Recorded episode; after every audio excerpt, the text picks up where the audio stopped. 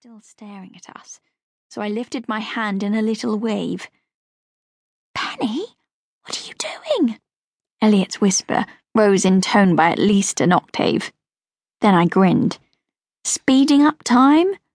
Besides, I'm just being polite. He was looking this way. Okay, he's coming over. Be cool. He's doing what? Elliot's face was white with panic, but he smoothed down his hair. How do I look? I knew I shouldn't have worn the trilby today. I look too jaunty. I should have worn something cooler. Elliot, you're rambling. I'd never seen him act so flustered before. I pulled the boa down so that it didn't sit like a fluffy animal on top of his head. And besides, your trilby looks. But before I could finish my sentence, Alex had reached us. May I help you? he asked, with a small smile. He didn't take his eyes off Elliot for an instant. Will you marry me? Elliot said under his breath. What was that? Alex frowned slightly. Oh, nothing. Ah, uh, I was just wondering if you could help me find a scarf to go with my trilby. It was like Elliot was a different person. All his nerves seemed to melt away in front of my eyes, and he was back to his normal, confident self. Of course. I have something that would go with your great Gatsby vibe over here. Alex walked across to another rail in the store. Did you know F. Scott Fitzgerald's wife wouldn't marry him until he had a book deal? said Elliot, following Alex. I didn't, but I did know that he was really bad at spelling, replied Alex, without missing a beat. I watched as the two of them walked away, swapping facts about an author I had yet to read. And I hadn't seen the movie of the book either.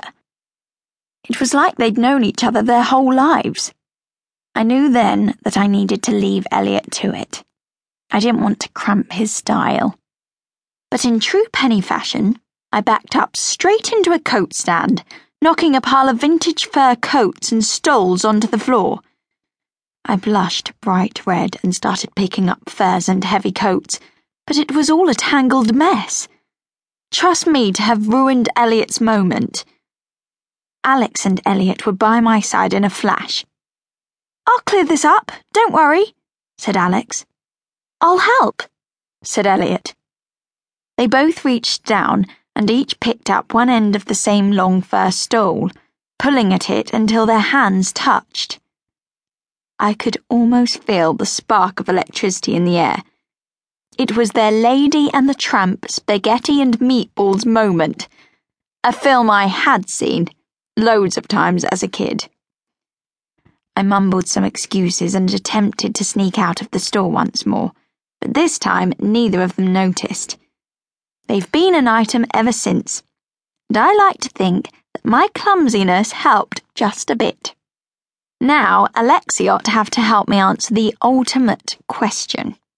What do you wear to see your boyfriend in real life for the first time in two months? We rush up the stairs to the top floor, where my bedroom is. Alex takes the steps two at a time with his long legs. He's much taller than both Elliot and me. Uh, Penny, aren't you supposed to be leaving for the tour tomorrow? Alex asks when he gets to the top of the stairs and stands in the doorway of my room. What do you mean? But I know exactly what he means. It's like there's been a tornado in my bedroom. Every item of clothing I've ever worn, every scarf, belt, and hat is in a heap on my bed. Stacks of revision notes are piled high on my desk, and there are scraps of cardboard discarded on the floor from where I put together my final photography portfolio.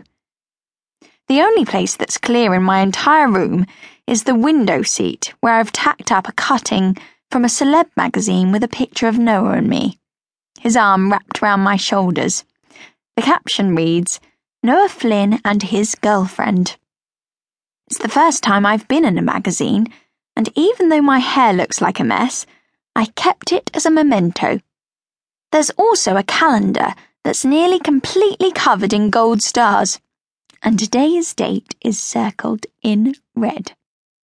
Elliot tiptoes through the rubble. Holy wow!